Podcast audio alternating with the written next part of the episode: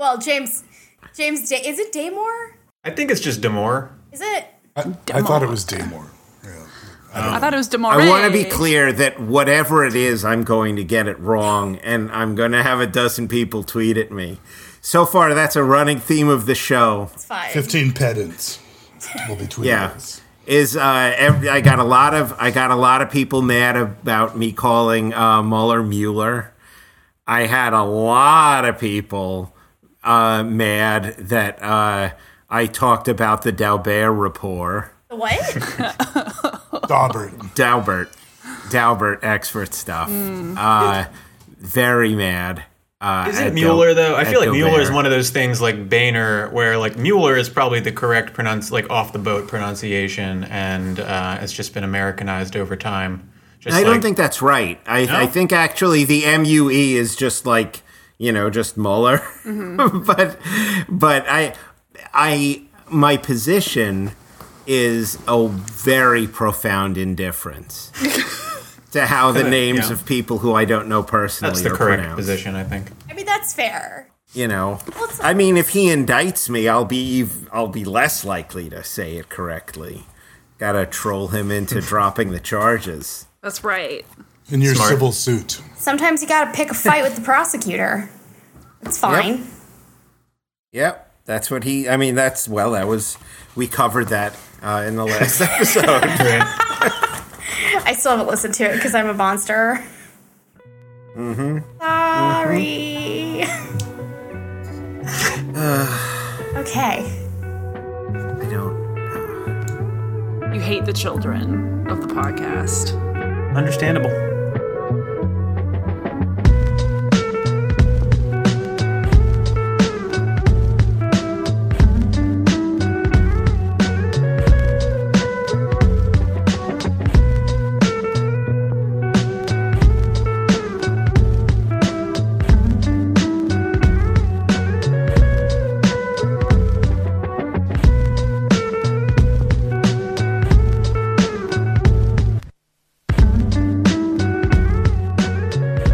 Everybody, welcome to episode 4 of Mike Dicta, America's best named legal podcast. We are back with some old friends and a new member of the team. We have from Brooklyn with me, the hell dude, Tarek. Hello. From Minnesota, we have back Christina is here again. What's up? Dialing in from Illinois, everyone say hi to Robin. Hi, everybody. And joining us for the first time, also from New York, we've got Peter. Hello. So we have gone for some deep cut, stupid litigation for most of the podcast for this week. And we're going to start out in the men going their own way world with James Damore and his attempt at a class action against Google on the grounds that he was discriminated against for being white and male and conservative in a world where those things are shunned, the tech world. Allegedly shunned. As we all know, it is very hard to make it as a man in tech, and James Damore is no exception. So he wrote a very long complaint. It is. It's the worst. It's so long. It's ungodly long. And there are so many memes. So many memes. Yeah, I think that's the first thing we're gonna have to talk about is that the people at Google are really big fans, and this is. Really important to the legal claims of that sad puffin meme. They love the sad puffin so much. They're also they're using memes from like 5 years ago. Like they're not even good memes. It's the like Philosoraptor from 2012. Yeah. Even worse, they're using Google Plus, it seems, which I mean, if anything is going to turn you into a crypto-Nazi. Being forced to use Google Plus. I feel like that's it. I don't know. It seems like it's the googly way to use Google Plus. That is something that is a phrase that comes up way too often. And with like the fact that there is a googly way really almost makes me root for James Damore to win and bankrupt the place. If it weren't for his winning. Yeah, like that was like my reaction reading the complaint is like all the people like sounded so insufferable. It was like, shit, I'm a men's rights activist now because I hate all these liberals at Google. Well, and it reads like going through the complaint almost, it reads like you're reading like cult deprogramming language almost. Like they have the most incredibly specific terminology that all hinges around the word Google. Yeah. Like, reading it, my eyes crossed. No, it does. No, it does. It does sound the whole place sounds very cult-like. But to get to the actual claim, all of these memes, like, all of the memes are just to show that all of the Google employees were just being incredibly mean-spirited about conservative viewpoints. And so, like, they were just all really kind of insanely normy memes about diversity, you know?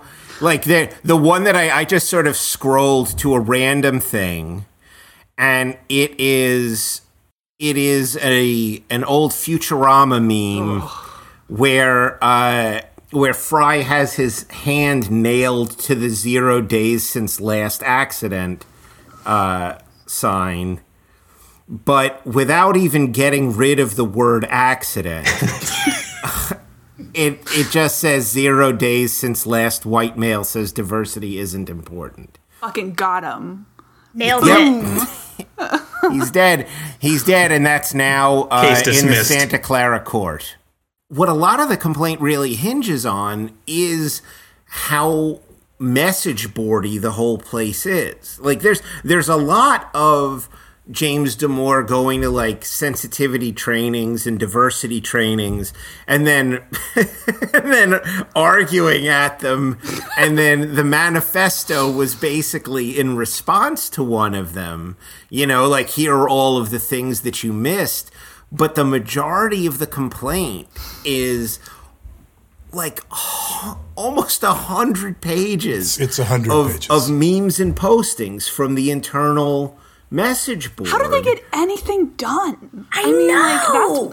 Like, just do they just spend all day at Google, like, kind of feebly shit posting liberal memes? Like, Jesus Christ, these people make like six figures. Like, you would think they would be a little more productive, but isn't the dirty secret of actual work that no one since the advent of computers actually works more than an hour and a half a day? Excuse me. Like, I don't think I have never worked. Like, I've never not done work while at work. Thank you. Wow. Robin is off the pod. Yeah, that is unreal. I question your dedication to the podcast in that case. You know. I literally do not believe whatever comes out of your mouth next. That lie is so brazen. The big joke is that I should hang up on you. So look, you got 61 pages of factual averments and causes of action, and 100 pages of exhibits here. Can somebody sort of round up what the complaint itself is saying and what sort of the theories are here? Does anybody have kind of a summary of it? Yeah, I can do that. And I guess first, maybe it's useful for anyone that hasn't heard the full story to backtrack to August last year when James Damore was fired after circulating this memo, which was like a 10-page length memo in response to Google's diversity policies, the gist of which was men and women have all these biological differences, and those differences probably excuse the discrepancies between male and female populations in the tech world. That resulted in him getting canned and then doing like a short stint in conservative media before everyone realized that he's, I think, like one of the least charming people you'll ever see. And ugly! I mean, it's really like I think he probably had a career like set out for him, and then he was on a couple of podcasts, and everyone's like, well, I guess, you know, never mind. We'll just kind of leave him to his own devices here. So the complaint brings a few different claims. It brings political speech claims, which are protected in California. Your employer is not allowed to coerce or influence your speech by taking action against you in the workplace. However, the law is kind of restricted to activity that takes place outside of the workplace, and this is sort of a middle ground. And then there's discrimination. Yeah. Wait, yeah. I kind of want to ask about that, because when I was reading the complaint, that was one of the things that came up, is there were all of these claims about political speech. And I was hoping someone knew this. It can't. That just doesn't sound like a viewpoint diversity cause of action. It sounds more like you can't fire someone for going to a political protest or something, or exercising First Amendment rights in a sort of overtly political way, as opposed to just having a contrary opinion. Like, it just seems weird structurally otherwise. And I just wanted to make sure that I wasn't nuts, that he was just kind of misreading that law. Well, I think what he's doing is that he's saying that, like, he's by posting, he's protesting in the public forum. I mean, that's... No, but that's not political. That's just workplace policy, right? That's not towards any political goal, right? I mean, it's a social goal, but it's not a political social goal. Okay. So courts haven't addressed this in tons of detail, but I'm not super experienced in California, but my understanding of these things is that it is kind of blurry around the margins, where you have, so you definitely, it doesn't have to be like affirmative activity, it can be party affiliation and things like that. This to me is kind of like a middle ground. The main difference, or the main reason it's totally okay for them to fire him with respect to the memo, is that he's doing it internally, right? I mean, it's not something that he's doing external to his job, and that's what's really protected in California, is you going off on your own and doing whatever political activity you deem fit, not like circulating a memo that is directly about your employer. I mean, it's kind of like dead on the type of thing that's not protected. I have a question though. I mean, just for sake of argument, I mean, he is raising issues of discrimination, allegedly, right? And leaving aside the merits of it, he is raising a claim that there is some sort of discriminatory environment in the workplace, and principles of retaliation, or also labor law, do kind of permit you to discuss those things in the workplace or to raise those complaints. So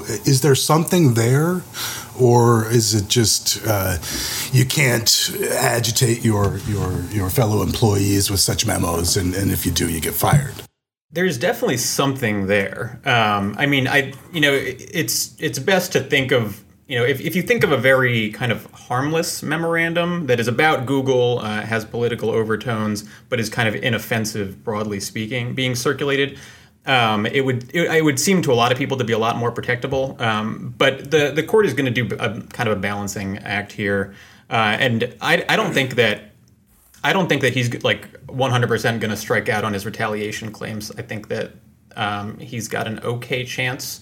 But he also has to demonstrate that the retaliation claims are that the retaliation is because of some protected activity or characteristic. And Google's going to say, of course, it's not because he's white. Of course, it's not because he's a man. It's because the memo caused a giant stir that was disruptive to the workplace. And they'll say it's not protected speech for the same reason that I just discussed, that it's internal. It's not external. Yeah. Yeah. I think there are parts of his claim that I thought, and I mean, it's just, you know, I think he's got decent attorneys who can draft a decent complaint. Like, I thought his sex and race discrimination claims essentially read just like boilerplate any attempts to affirmatively address diversity are per se violative of civil rights laws, right? Like that reverse discrimination is just at its most affirmative action or anything that sounds like it at its most basic structural level is just flat illegal under the California civil rights laws, right? I think those claims are probably going to go nowhere. My assumption is that there's plenty of case law in California that approves of diversity efforts generally. Yeah, and those efforts, like so obviously diversity trainings at companies like Google are designed by lawyers. They're designed to be just unbelievably not illegal, right? I mean, you can tell from the complaint, but the way that all of these are structured is just like you have these unconscious biases. Here's how you combat them, right? They're never going to say anything suggestive of doing hiring based on. Holy fucking shit! All right. Hold on. Sorry, there's a mouse in my kitchen right now. Okay, Tarek, we're gonna take this opportunity of Christina, send Dido over to Robin. She's on 3 panels over. I've got 2 giant ferals in my backyard.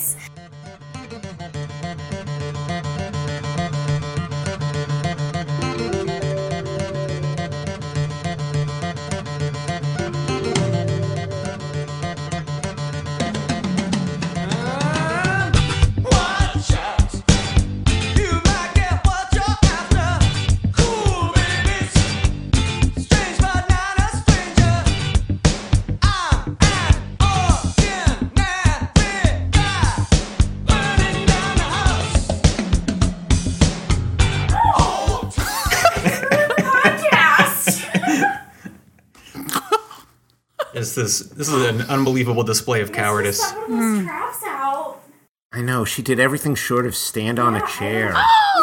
I thought honestly that she was going to say there was a fire. Yeah. When I thought she was being swatted. Quietly. Here, I'll migrate to the what do we need to talk about next? I think talking more about what is kind of the hostile work environment ish kind of thing, because I mean, like we'll get. I really think there may even be something to that. Mm-hmm. Yeah, because they were mean to him. Sorry, we've been fighting about whether or not this mouse exists for several months. Get yourself the Rat Zapper 3000. What's that? It is the greatest thing that has ever been invented. Is that real? Yeah, it is. It is a gigantic. It is a gigantic, roach motel. Battery-operated mouse with trap. An electric chair. It's a killing field for mice, because you think you have a mouse, you have 20 mice. I don't like that. Yeah. So get yourself the Rat Zapper. You will thank me later. Okay, I will get the Rat Zapper. Get the Rat Zapper. Now we're going to record the podcast. I'm sorry. Yes. Could you imagine? I think the Rat Zapper has to be. That's going to be our first sponsor. That's the least seductive. It is the least seductive wish list item. Yeah. I'll put it on mine. Please buy me this electric chair to kill all the vermin in my apartment. Zap me, Daddy. Thank you. I feel. Does it turn you on that I'm killing vermin by the truckload? I'm sure there are plenty of guys willing to settle for that. That's right. Yeah. All right.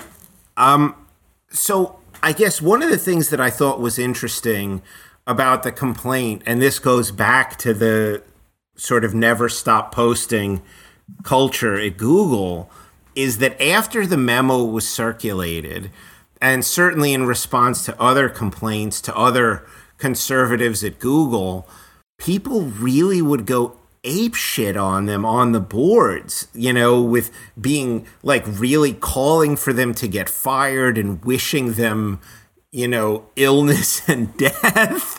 And I mean, these are this is direct communications with a coworker, and they would just casually type on the message board, people who think like you do should be banned from the workplace. And I mean, it's not like these were insignificant employees. In certain cases, they're like, this person is my direct report. And I think this kind of thing is exactly what I would never want to see in the workplace. Mm-hmm. And like, I gotta tell you, there was a lawyer at Google looking through those things and just like screaming that they have to kill the entire intranet. Well, something that was interesting to me about all of it is that like it seems like HR sort of monitors like these chat boards, and so I was like shocked at like what they were just like letting happen, because you know like they were literally threatening illness and death to their fellow coworkers like in a workspace.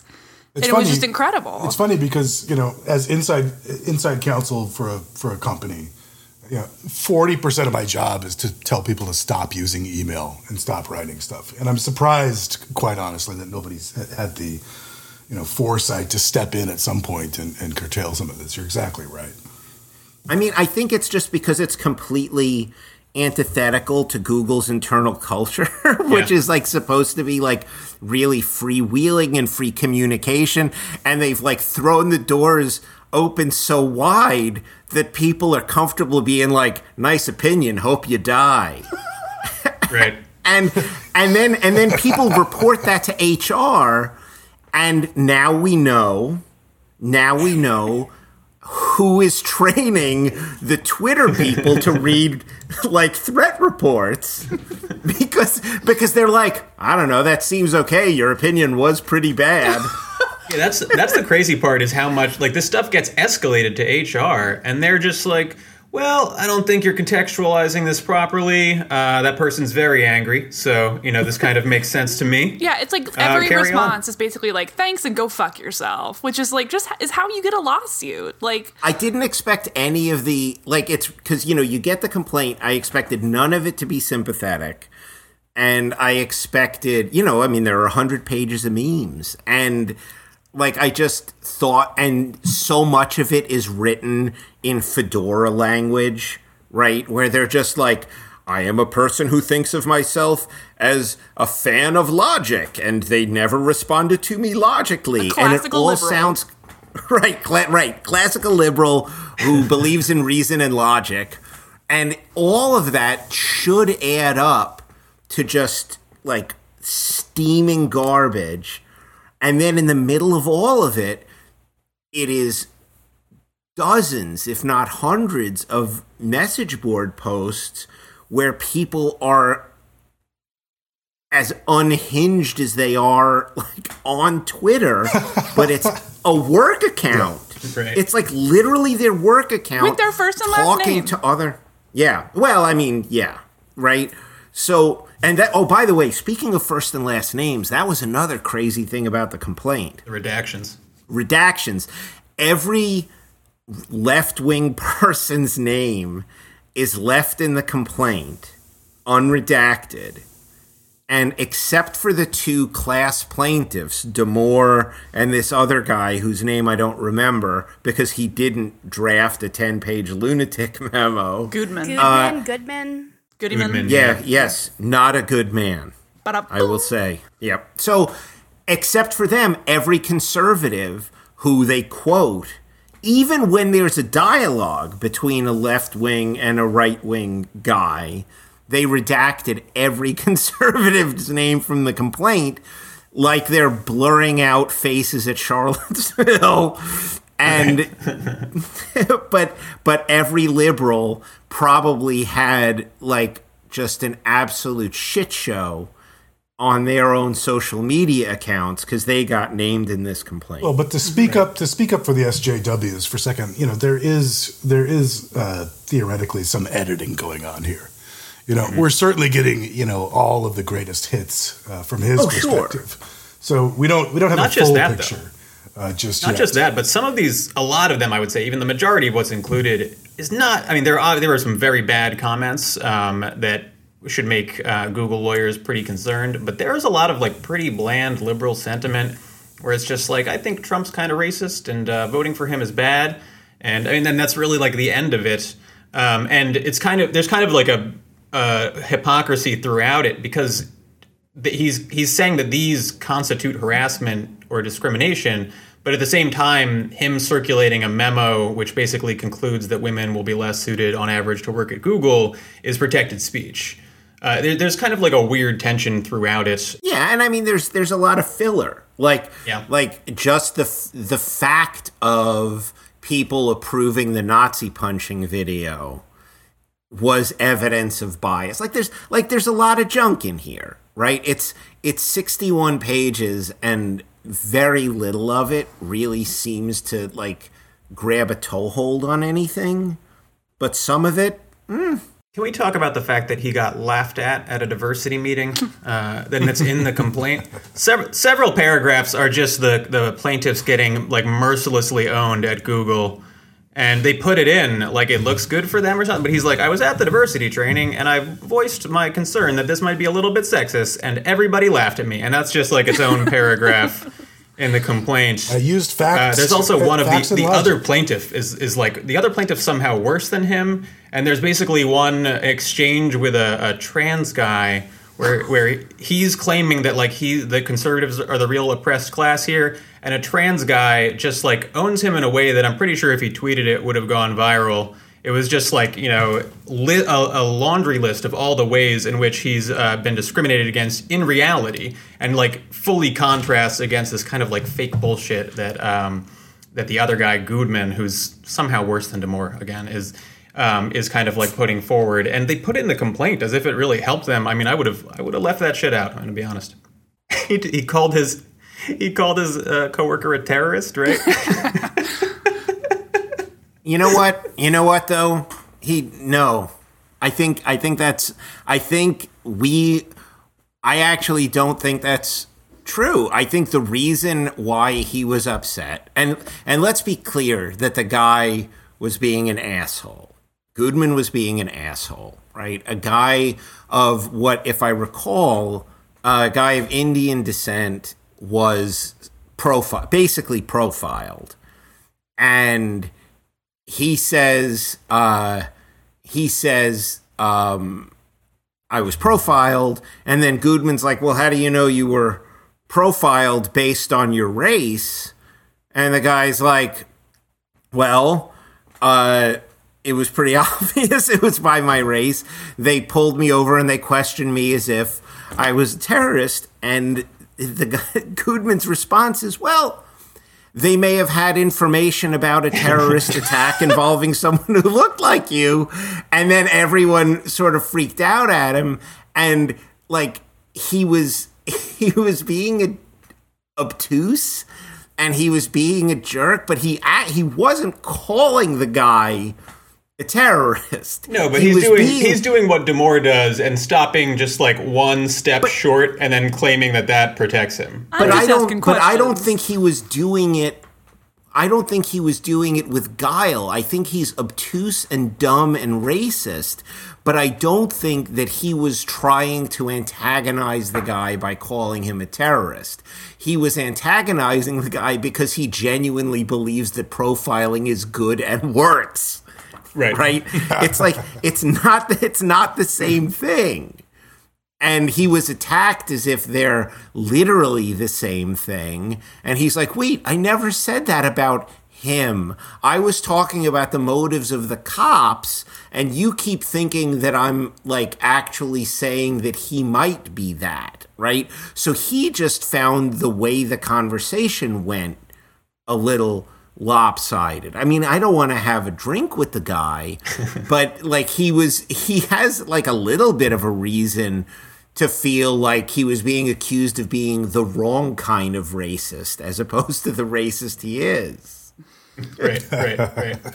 But they also both got fired. They both attribute their firing to their conduct, their, speech at work. Mm-hmm. They think they are double hit. They're hit on the basic diversity grounds because Google is trying for diversity, but then they're getting hit a second time because they're just trying to be normal people having a conversation about politics with people who don't agree, and instead they're getting screamed at and sidelined and fired for it. I mean, like, that's the complaint. They're not mad because the point of the complaint isn't that people are mean to us at work. The point of their complaint is that people are mean to us at work and feel comfortable excluding us from opportunities because of it, right? Mm-hmm. There are paragraphs where a guy says, I would never have this guy on my team. There's a paragraph where there's a guy who says, this person is my direct report and I'm reporting him to HR because this is against Google's values, right? You kind of have to take the complaint as it lies. Mm-hmm. And it's a bit more than just people are mean to me at lunch. But there is, I think, some of the worst paragraphs, some of the worst allegations in the complaint aren't explicitly targeting conservatives, and you're supposed to kind of infer it. But there are a lot of allegations that involve them people saying, I don't want to work with hostile people. This guy is an asshole. I don't want to work with assholes. Things along those lines. And I think you're supposed to infer that what they mean is conservatives. But there's nothing in the context to lead you there. And I feel like it's just conservatives are so used to being called assholes that they think it's like a dog whistle at this point.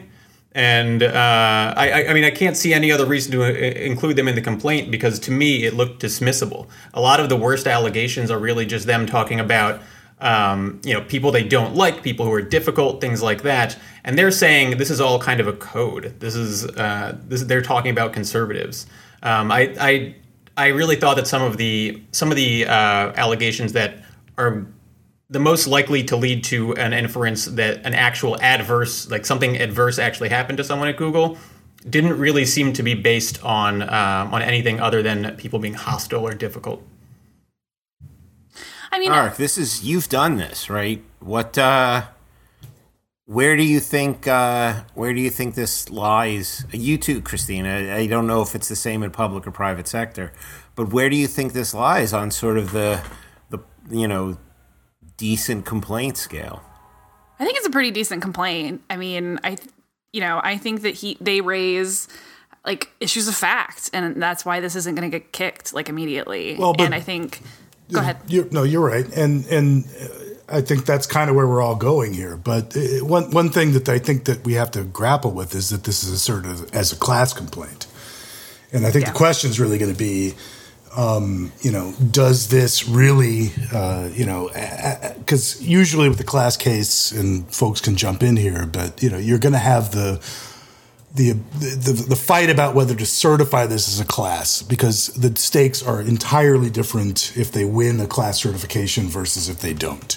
Mm-hmm. And the question is, are all of the white conservative men similarly situated as to these specific allegations, such that, Google is really in danger of getting a class certified here? Because once a class gets certified, it's a whole different ballgame. And right. I mean, because these are such specific sorts of situations that these people find themselves in, I don't think there's a lot of there as respects the class case. Mm-hmm. But I do think that there is some there with respect to the other stuff. Yeah, I think that's right. I mean, I think he's got a really hard time posing white men as a discriminated class at Google, right?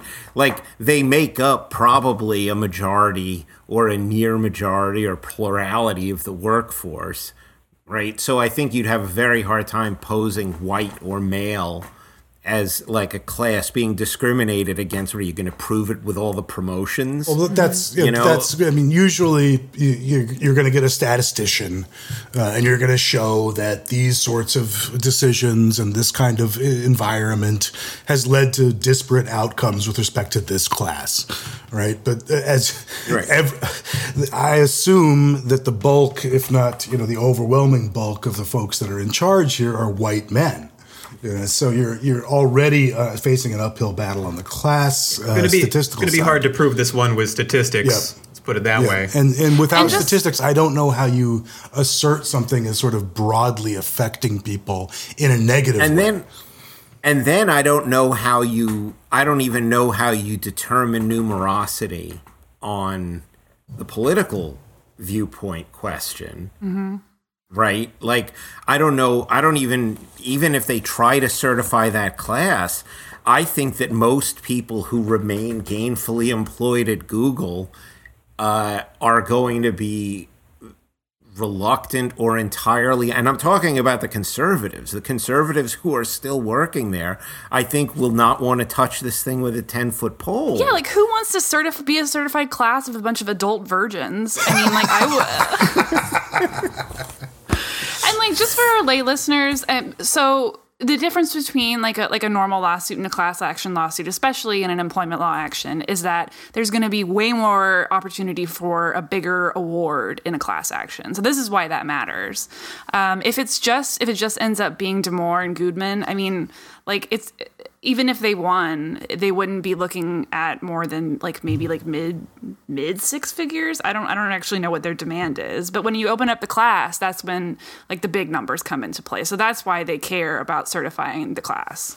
The other part of the class action issue is that these guys probably have waivers of their class action rights and their contracts. Google, just like most of the big tech companies, puts them in there.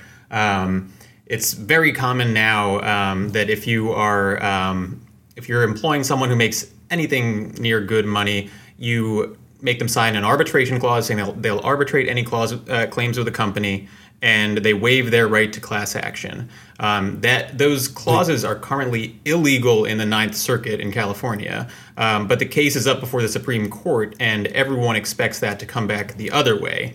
With a 5-4 decision saying that class action waivers are in fact legal. They'll stick a class action waiver in your face if you work in a call center too, though. I mean, it's not just people that make good money. It's this is standard I think that's right. But you, I guess I should say, anyone who signs a contract is likely to have one in these settings. I wouldn't be surprised if we just see Google tell the judge, let's hold off on this because if the Supreme Court comes out the other way, we're just going to arbitrate this individually and then nothing about it will see the light of day because arbitrations are confidential. He's trying to argue himself into a protected category. I mean, that's the entire point of his suit is that he's in a protected category, right? I don't know if other states have political viewpoint as a protected statutory class, but it seems like California does. California doesn't. I mean, it sort of functions as it, right? I don't want to get too technical, but it's a separate statute, so it's not technically a protected class. But there are a bunch of states, pretty much exclusively liberal states, but a bunch of states protect political activity and sort of like a way of kind of mapping First Amendment protections onto employers in certain contexts. He mentions that the board on the Google intranet where people ask each other questions that they don't know the answer to is Dory, the idiot fish from Finding Nemo. And I can't get over the fact that the googly way is if you have any curiosity at all about a thing that you don't know, you are self-branded as dumb. It is the most tech thing that I can imagine. Is that it is ignorance is to be shamed and Pixar. Right. Just keep swimming your own way. Before we move on, I just want to share my favorite part of the complaint, which was there was a whole section, I guess, where some Google employee had like met with some like conservative asshole and like security was notified that this like conservative blogger guy was on campus. Oh, Curtis Yarvin. Yeah. Mencius Moldbug was on the Google campus. Yes, and so he was escorted, and I guess they found out that there's like a list of conservative assholes who like aren't allowed on the Google campus, which includes Alex Jones. And I just think it's really cool that Alex Jones is banned from like all Google campuses. I have the same policy in my apartment. There's something kind of like surreal as an employment lawyer about observing all this because the entire episode kind of stems from his like inability to contextualize what's happening. Like Google is 70% male and its engineers are like 80% male. They do diversity training for the same reason that every other company does, right? It's good PR, and it can be used successfully to defend against discrimination lawsuits. It's supposed to be kind of like, in a way, a wink and a nod, but he's just taking it at face value because he doesn't know how else to interpret it. And if he just kind of played along, he would be living his dream of like swimming, you know, in a sea of white males. But instead, he's embroiled in litigation and circulated this memo because he actually believed that Google really did have the end goal of diversifying its engineers, which it white almost certainly fucking doesn't. Right. Maybe talk a little bit just about what hostile work environment is and is not, because that's so much of what he's saying here. Because it's not just that people were mean or unreceptive to my stupid ideas. There's a bit more to it there. Can someone take that? Yeah, Peter, can you do that? Yeah, sure. So, I mean, I think what Damore is trying to say, and on behalf of the class, is that these all of these message board posts together constitute harassment and or a hostile work environment, which is the legal term, which is, I think. Even though when you put them all together, they're pretty strong in his favor. It's still pretty tough. Hostile work environments require the federal standard is severe and pervasive harassment on the basis of a protected category. So he's probably going to lose because he needs to prove that it's either. Because he's white or because he's male. Conservatism is not a protected category. If it was, I think they'd have a better shot at the harassment claims. But what's severe and pervasive, although the standard, to my understanding, I haven't litigated this, is a little bit lower in California. But it can be pretty high. It needs to occur with frequency, and it needs to be something that a reasonable person would consider fairly like disruptive to their workplace. I'm not sure if this is it, because I don't know how often you're actually, as someone at Google, engaging with this sort of thing. And if it was just a few times a year and in this kind of message board context, it would be, from my perspective, they're not going to win that. It's not unwinnable, but it seems tough. I have a question. So with that, the existence or not of a hostile work environment, would that be a like question of fact? Like would like that be what puts this through summary judgment? Yeah, I mean I have a hard time seeing them winning this. Certainly not before summary judgment, but I have a hard time seeing them winning this on the law at this point. Yeah. Of course, that's if it proceeds as a class. If it doesn't, and you kind of isolate these, and they have to prove it per person, it's an uphill battle for the plaintiff in that situation.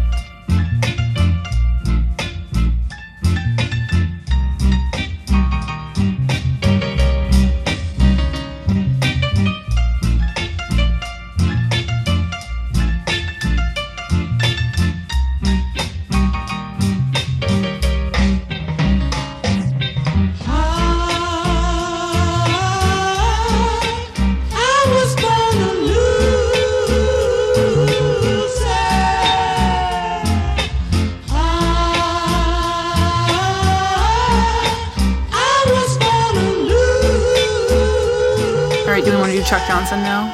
Yeah, the second case that I think we need to talk about, because we go from like a case where a person we don't particularly like hired a good lawyer to write a good complaint to a person we truly loathe who hired a terrible lawyer to write gibberish. Well, and not just write gibberish, copy gibberish from somebody else. Yeah. So right. Well, I don't know. Maybe it's his own gibberish, but because I don't know who the other plaintiff was. But Chuck Johnson is suing Twitter for being banned. Everyone knows who Chuck Johnson is. The complaint, like, we got to get back to, like... No, but before we get back to it, he did. There's a guy named Dennis Prager who was some sort of conservative radio host who was banned from YouTube, who wrote this almost exact complaint.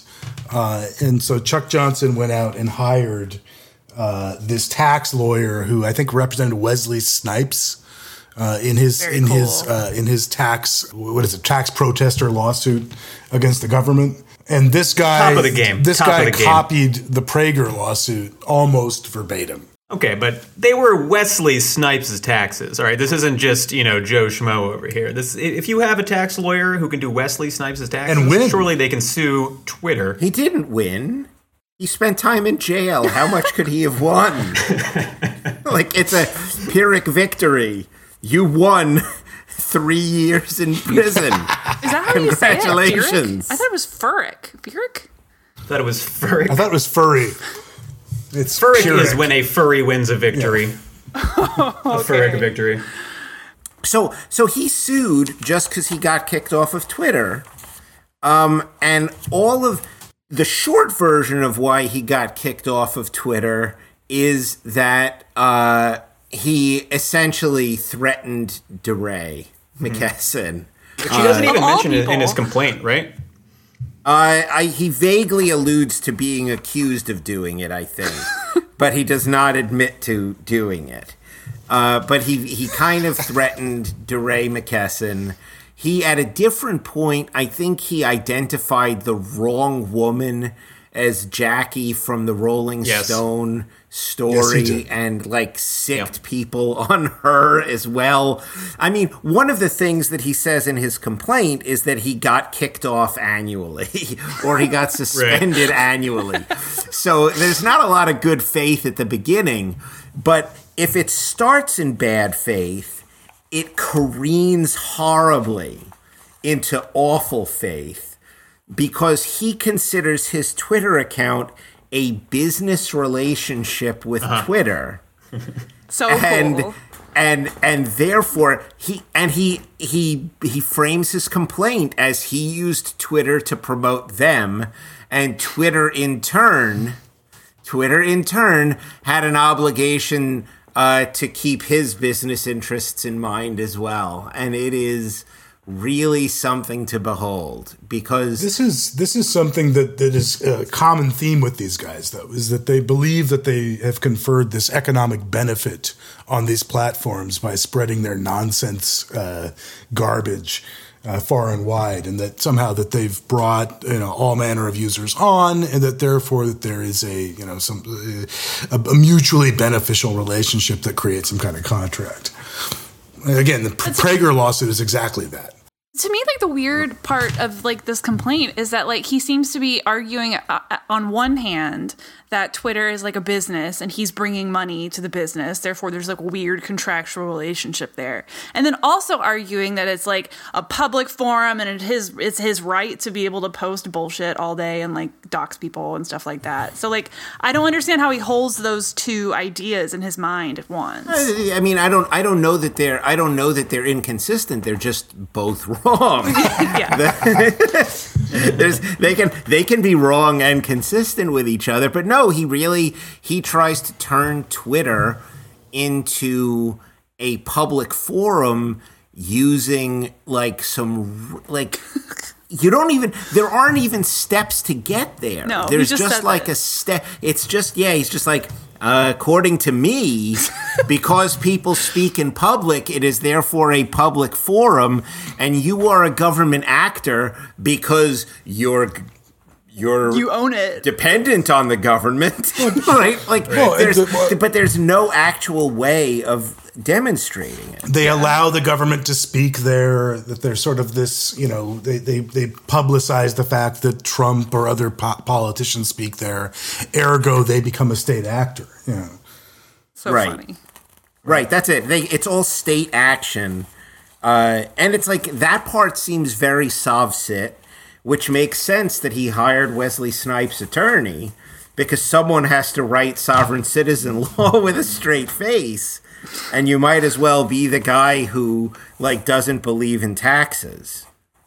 There is this issue that there has been a concentration of channels of speech over time, right? So Facebook, Google, or not necessarily Google so much, but Twitter, et cetera, have, you know, a lot of the sort of things that were once very atomized in terms of the way you would speak on the internet have kind of become concentrated in the hands of a few companies. He's not really making that point expressly here, but there is some of that going on. You know, yeah, but I mean, this case is in the county of Fresno, not the district of Black Mirror. There isn't like it's not a real town hall. It's a metaphor. He's trying to like take a metaphor and like create a legal doctrine out of a metaphor that is like way stretched way beyond you could make a plausible legal claim out of. I think there's no doubt that there's no legal claim here, right? I mean, there's no valid claim here. I mean, he's trying to make like a public accommodation argument, and public accommodation laws have been applied to the internet, but like it's been very limited, and it's things like making your website accessible to people who are blind, things like that. There's been nothing even close to what he's hinting at here, which is that he wants them to be regulated like a public utility that can't discriminate on viewpoint. The kind of irony being that a month ago, every single conservative in the country was taking the exact opposite position, saying that Baker dude didn't need to serve the gay couple, and that was not a violation of public accommodations laws. Right. But there's no claim here, right? But he's kind of hinting at a broader point about how these private companies can regulate speech that people on both sides of the spectrum have like expressed some concern about. It doesn't lead to an actionable claim. This is going to get tossed out. I mean, the Baker doesn't even have the benefit of Section 230 of the Communications Decency Act, which gives Twitter almost unfettered control of who they do and don't allow to use the forum, mm-hmm. and pretty much immunizes them from discriminating. Right. Well, not to mention that his Twitter presence is the functional equivalent of going into a bakery and fucking the cake. So I don't think it's a great analogy for him regardless. Yeah. It's just all gibberish. And that there's an introduction. And I don't know, this is just kind of inside baseball for lawyers, but complaints tend to be written kind of tersely, kind of on the facts, kind of like get in, get out, right? Mm-hmm. Putting aside the fact that we talked about James Damore having 61 pages of facts and 100 pages of memes, what Chuck Johnson has, he has 2 full pages of introduction, which is just talking about how important Twitter is as a communications medium to him, a preliminary statement that has no factual averments that goes on another 4 pages. He realleges and incorporates by reference each and every paragraph into the section deemed parties. I can't wait to see Twitter's answer to this. Like, what are they going to say? Like, all allegations are denied, you fucking asshole. You're not even alleging anything. They're going to move to dismiss. That's what they're going to do. Yeah. Well, you have to answer. But no, but Christine is asking, like, how do you do the paragraph by paragraph answer? And there's going to be a whole lot of knowledge insufficient to form an opinion as to the rantings in paragraph 1. Twitter declines to rant in response to the rant of paragraph 2. Yeah, the only way to win is not to play. 2018 is truly the year that we all start suing our haters, and I applaud Chuck for going for it. Footnote kept simple. Thank you, Kev. Is a central part of the discrimination claim is that it was like a political act as opposed to a deeply, deeply personal act against a horrible, horrible person. Right. I mean, imagine being the CEO of Twitter and then having to have someone explain who Chuck Johnson is to you. I mean, he must have been fucking furious. One of the things that one of the Twitter employees said is that he keeps using loopholes to evade our bans, but we just, essentially, it's not the spirit of our rules, and so we're kicking him out despite the loopholes. And Chuck Johnson is a strict constructionist of the Twitter terms of service. Yeah. And is very mad that his loophole, where he says something like, "It would be pretty bad if someone killed DeRay McKesson," isn't considered a direct threat. Get him. To get him. He didn't say kill him. He said to get him. Yeah, he meant like emotionally, financially. No, he meant, I mean, look, it's pretty clear what he meant. He meant like a journalistic takedown, right? Yeah, he meant a journalistic takedown. He meant a journalistic takedown. I mean, I don't think that he was raising money to kill DeRay, if we're going to be honest. I don't think that's what he was doing. Let's not be honest. It's Chuck Johnson. Yeah. He was trying to kill the man. He was. He's absolutely the murderer. And I'm going to say this. Before. I'm going to say this in defense of Chuck Johnson, though. Here I am again. But unlike everybody else that we've been goofing on regularly, he did not append any exhibits to this complaint, and for that, he should be commended. Yeah. Yep, it's a tight 21 pages. You know, I'll say something else in his defense. Conservative, media figures are often traditionally attractive in a way that I find regressive, and Chuck Johnson has just been at war with that idea for his entire career. I salute him. Good for you, Chuck. My favorite part of the complaint was that he put a dollar value on how much each follower is worth. Like, how the fuck do you figure that out? Like, each follower is worth $350. They're sources. They're I didn't see that. Where the fuck is my check, Twitter? Have you guys not been buying followers? Your check is in your wish list. That's right. PayPal's in the bio. This episode has been brought to you by the Rat Zapper 3000. That's right. One of the weird things about his complaint is that there's the causes of action are like unfair competition, interference with contract. I have never in my life seen those in this. Those are for situations where businesses are fraudulently competing with each other, like stealing each other's client lists and things like that. Yes. The idea that you could just bring that against Twitter and say they're somehow unfairly competing with Chuck Johnson. It's just fucking mind blowing. I have no idea what he's doing. And Damore also brought an unfair competition. It all goes back to his belief that his business is Twitter, right? And Twitter is a partner of his in that business, and that by kicking him off, he's got a civil rights complaint for political speech, and he's got violations of their business code and. He's got a promissory estoppel complaint. That's so cool. It's so cool. It's all, it's really just very kitchen sink, but no pipes.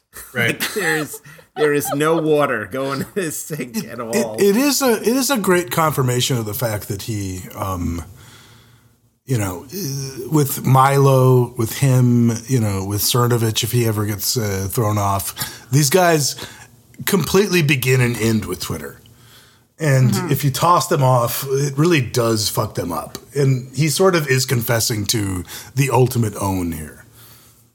Yep. Yeah, and I think there's been with Milo especially, there was discussion in the beginning about whether this kind of platform denial would actually work. And it seems like it pretty clearly does. And at the very least, bothers them very, very much. And they all kind of act unaffected when it happens. But they are incredibly salty. Mm. Yeah. Oh, you know what? I just figured out Twitter's response. Twitter's answer to the complaint. We'll just append a corn cob. That's it. That's it. You are owned. And then the Superior Court for the County of Fresno will be like, what is to be corn cob? We deem Chuck Johnson severely owned. The court finds Chuck Johnson is severely owned and is responsible for costs. The ugliest findom there ever was. And with that you can go to the Got News address to donate your coins for kids, and I'm going to thank all of our panelists tonight. Thank you to Tarek and Christina and Peter and Robin. I am Charles. Have a good night, everybody. Nice. Good night.